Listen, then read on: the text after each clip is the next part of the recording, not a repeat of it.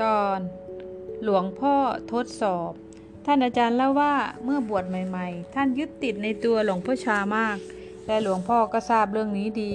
ที่ท่านตั้งอกตั้งใจเรียนรู้ภาษาไทยอย่างรวดเร็ว ก็เพราะอยากจะเป็นพระอุปถากท่านปรารถนาจะอยู่ใกล้ชิดหลวงพ่อ ถ้าพูดภาษาไทยไม่เป็นก็คงหมดสิทธิ์ ออกพรรษาปีนั้น หลวงพ่อไปพักผ่อนที่วัดอีกวัดหนึ่งอยู่ริมแม่น้ำ ท่านอาจารย์ได้รับเลือกให้อยู่ในชุดอุปถากชุดแรก ท่านดีใจมากที่ได้ไปอุปถากหลวงพ่อที่วัดนั้น เพราะเป็นวัดป่าพงมีพระอุปถากเยอะนับสิบสิบรูป แต่ที่นี้มีเพียงสามสี่รูปเท่านั้น จึงได้อยู่กับหลวงพ่อตลอดเวลา ท่านมีความสุขเหลือเกิน นั่งถวายงานพัดบ้าง นวดเท้า ท่านบ้างทำอะไรอะไรให้ท่านได้ทุกๆอย่าง บางทีหลวงพ่อยื่นฟันปลอมให้ไปล้าง ท่านก็ภูมิใจมากที่ได้เป็นคนรับฟันปลอมหลวงพ่อมาล้าง ตอนเช้าท่านรีบขึ้นไปห้องหลวงพ่อ อยากจะถึงกระโถนของท่านก่อนเพื่อน ในกระโถนมีทั้งน้ำปัสสาวะน้ำหมากน้ำอะไรต่อมีอะไร ท่านเล่าว่า ท่านภูมิใจมากที่ได้ของดีไปล้าง หลังจากที่อยู่วัดนั้นหลายวัน บ่ายวันหนึ่ง ท่านเข้าไปที่สาราเห็นหลวงพ่อกำลังคลองผ้าเตรียมจะเดินทาง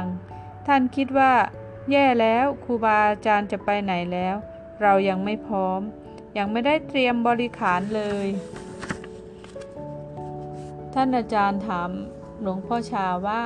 ขอโทษครับ เดี๋ยวผมจะรีบไปเอาผ้าจีวร หลวงพ่อชาตอบว่าไม่ต้องช้อนอยู่ที่นี่ละท่านอาจารย์ ฮะผมพร้อมแล้วครับ ผมจะไปด้วยครับ หลวงพ่อชาบอกว่า ช้อนอยู่ที่นี่อยู่ดูแลปู่ ปู่นอ เป็นพระที่มีชื่อเสียงมากในสมัยที่ท่านเป็นเจ้าอาวาสของวัดนี้ ท่านเป็นหลวงตาที่ไม่เคยยิ้มมาตั้งแต่หลายสิบปีแล้ว ท่านเป็นพระที่ดุมาก ท่านอาจารย์ได้เรียนรู้สำนวนไทยที่ว่าเอาใจยาก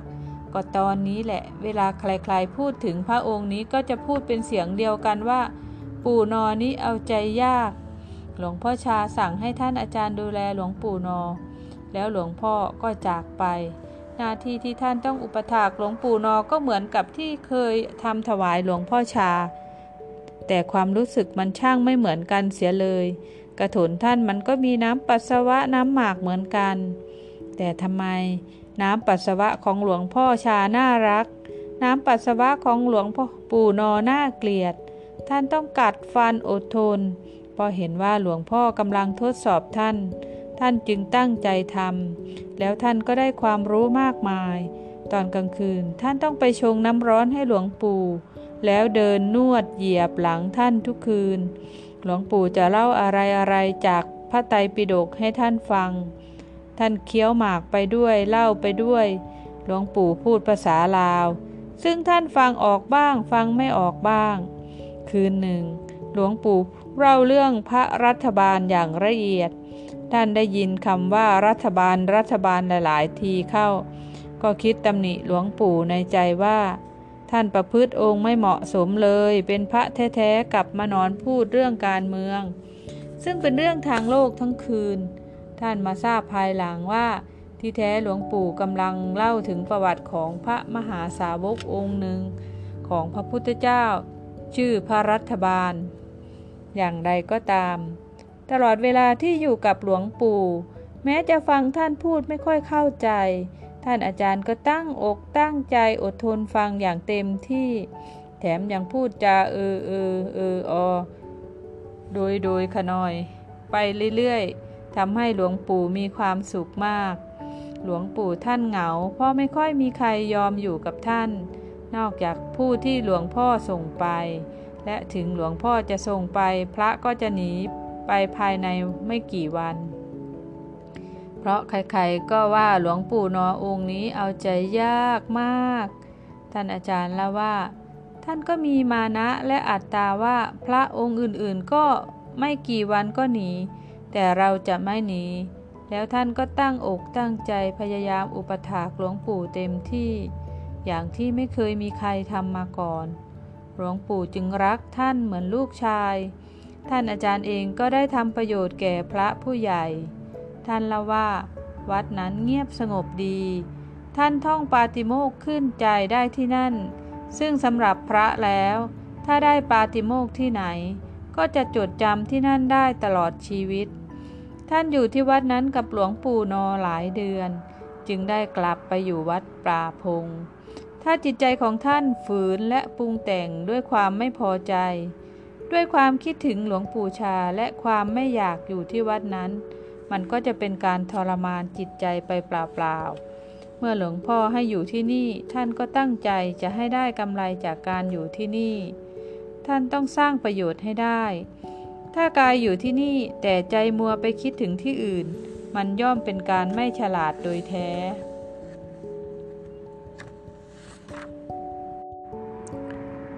ต่อตามหาขงจื้อ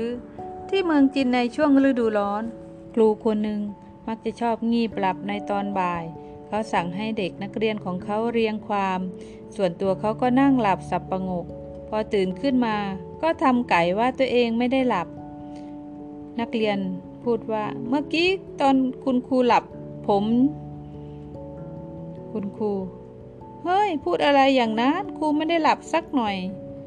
นักเรียนอ้าวแล้วถ้าคุณครูไม่ได้หลับ คุณครูทำอะไรอยู่ล่ะครับ คุณครูอย่าเอ็ดไปเชียวครูแอบขึ้นไปถกปรัดชากับขงจื้อบนสวรรค์น่ะบ่ายวันต่อมา อากาศร้อนอบอ้าว เด็กนักเรียนคนหนึ่งเผลองีบหลับไป ตัวครูเองตื่นขึ้นมาเห็นเด็กหลับก็ไม่พอใจ รีบเขย่าตัวเด็กให้ตื่น และขู่ว่าจะทำโทษเด็ก เด็กรีบบอกครูทันทีว่า คุณครูครับ ผมไม่ได้หลับนะครับ ผมขึ้นไปบนสวรรค์ไปหาขงจื้อ ผมเรียนท่านว่า ผมเป็นเด็ก ผมเป็นลูกศิษย์คุณครูที่ขึ้นมาหาท่านเมื่อวาน แต่คงจื้อท่านทำงงๆนะครับ ท่านว่าเอ ครูอะไรเหรอ ไม่เห็นมีครูที่ไหนมานี่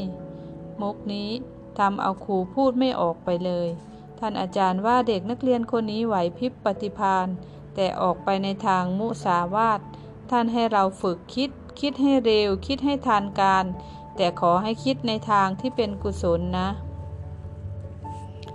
ตอนสวยเลิศในปัตตภี ท่านอาจารย์ปราลดกับลูกศิษย์ว่า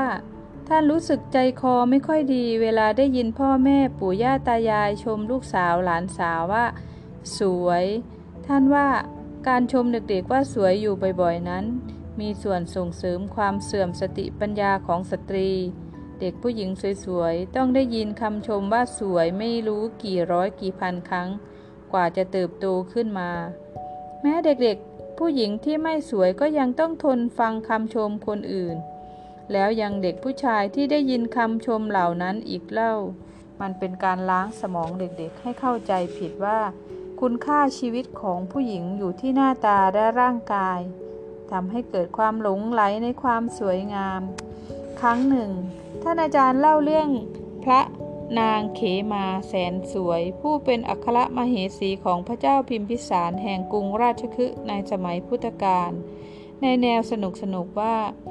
พระนางหลงไหลในความสวยงามของตัวเองมาก ต้องการจะเป็นคนที่สวยที่สุดเหมือนราชินีในเทพนิยายฝรั่ง ที่ส่องกระจกแล้วถามว่า mirror mirror on the wall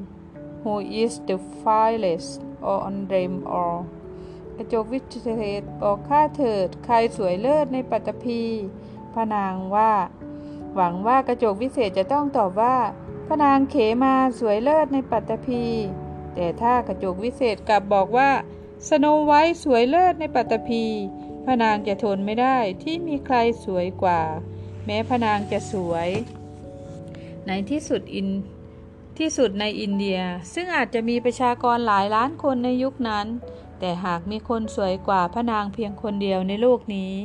พระนางก็รับไม่ได้ พระเจ้าพิมพิสารพระสวามีเป็นพระโสดาบัน และเป็นอัครอุปถาของพระพุทธเจ้า ท่านไม่ค่อยปลื้มนักที่มเหสีของท่านเอาแต่ลงไหลในความสวยงามของตน ไม่ยอมเข้าวัดเข้าวา ชักชวนให้ไปด้วยทุกครั้ง แต่พระนางก็ไม่ยอมไป เพราะพระนางได้ยินข่าวว่า พระพุทธเจ้าชอบสอนเรื่องอสุภะความไม่สวยไม่งาม ซึ่งไม่ถูกจริตนิสัยของพระนาง พระเจ้าพิมพิสารพยายามคิดหาอุบายพามเหสีเข้าวัด ในที่สุด ท่านคิดได้ว่าต้องใช้เรื่องความสวยความงามเป็นเครื่องล่อ ท่านให้กวีเอกแต่งกรพรรณนาความสวยงามของเวลุวนาราม ที่พระพุทธเจ้าประทับอยู่ แล้วให้นักดนตรีแต่งเป็นเพลงไพเราะไปดีดพินร้องให้พระนางเขมาฟัง เมื่อได้ฟังเพลงนั้น ระนางเกิดความรู้สึกอยากจะไปดูความสวยงามของเวลุวนารามทันที พระนางบอกพระสวามี ซึ่งท่านก็รีบอนุญาต แล้วท่านก็กระซิบกำชับมหาดเล็กให้หาทางพามเหสีไปเฝ้าพระพุทธเจ้าให้จงได้ ที่เวรุวนาราม พระนางเขมาเดินชมความงามของราชอุทยาน โดยพยายามเลี่ยงไปให้ไกลจากเขตสงมากที่สุด แต่มหาเล็กก็พยายามหลอกล่อจนสุดความสามารถ กึ่งเชิญชวนกึ่งบังคับ ให้พระนางเข้าไปกราบพระพุทธเจ้าจนสำเร็จ แม้พระนางจะไม่เต็มใจเลยก็ตาม เมื่อพระพุทธเจ้าเห็นพระนางเขมาเดินเข้ามาใกล้ พระองค์ทรงเนรมิตหญิงงามขึ้นมาคนหนึ่ง ซึ่งสวยงามชนิดหาที่เปรียบไม่ได้ พอพระนางเขมาเข้ามา สายตาพลันปะทะเข้าที่หญิงงาม ท่านอาจารย์เล่าว่า สมองของพระนางทำงานราวกับเครื่องซุปเปอร์คอมพิวเตอร์สแกนข้อมูลทั้งหมด ทั้งหน้าตาผมเผ้าการแต่งกายกิริยามารยาทตืดตืดตืดตืดตืดภายในเศษส่วนวินาที พระนางก็ต้องทำใจยอมรับความจริงว่า หญิงงามที่กำลังนั่งพับเพียบเรียบร้อยถวายงานพัดแด่องค์ สมเด็จพระสัมมาสัมพุทธเจ้าสวยงามกว่าพระนางมาก โดยไม่ทราบว่านางงามคนนั้นเป็นเพียงสิ่งที่พระพุทธองค์เนรมิตขึ้นมา เพื่อให้บทเรียนแก่พระนางเท่านั้น ดังนั้นพระนางจึงเกิดความอิจฉาขึ้นมาอย่างรุนแรง ผู้หญิงคนนี้ทั้งสวยงามเลอเลิศ ทั้งเข้าวัดก่อน แล้วยังได้อุปถาใกล้ชิดถวายงานพัด แด่พระพุทธเจ้าซึ่งเป็นที่เคารพบูชาสูงสุดของพระเจ้าพิมพิสารและชาวกรุงราชคฤห์ทั้งหลาย เมื่อพระพุทธองค์ทรงทราบด้วยญาณว่า พระนางเขมากำลังรู้สึกอิจฉาริษยาอย่างรุนแรง ก็ทรงเนรมิตให้หญิงงามคนนั้นค่อยๆ เปลี่ยนโฉม จากความงดงามอย่างสาวรุ่น ที่เรียกว่าปฐมวัย แก่ขึ้นแก่ขึ้น เข้าสู่วัยกลางคน หรือมัดฉิมวัย แล้วในที่สุดก็แก่ลงช้าๆ เข้าสู่บ้านปลายชีวิตหรือปัดฉิมวัย ผมงอก หนังเหี่ยว ฟันฟางหักหมดหลังค่อม เดินไปด้วยความงกงกเงินเงินแล้วในที่สุดก็หมดลมตายอยู่ตรงนั้น ด้วยบุญบารมีที่เคยสั่งสมมาหลายภพหลายชาติ พระนางเขมาเห็นแล้วเกิดความสลดสังเวช เห็นความไม่เที่ยงของสังขาร จะสวยเลิศเลอขนาดไหนก็ต้องแก่ต้องตาย นึกน้อมเข้ามาถึงพระนางเองว่า วันหนึ่งข้างหน้า ก็จะหนีความแก่ความตายไม่พ้นเช่นกัน ปัญญาจึงเกิด และพระนางก็บรรลุพระโสดาบันในบัดนั้น ในที่สุดพระนางก็ได้ออกบวชเป็นภิกษุณี และได้เป็นอัครสาวิกาฝ่ายขาว และได้รับยกย่องว่าเป็นเอตทัคคะในทางปัญญา คู่กับพระสารีบุตร ซึ่งเป็นพระอัครสาวกฝ่ายขวา ผู้เลิศในทางปัญญา พระพุทธองค์ตรัสว่า คนที่หลงความสวยความงาม เหมือนแมงมุมที่ติดอยู่ในข่ายใหญ่ของตัวเอง สร้างขึ้นมาเอง หลงเองและก็ทุกเอง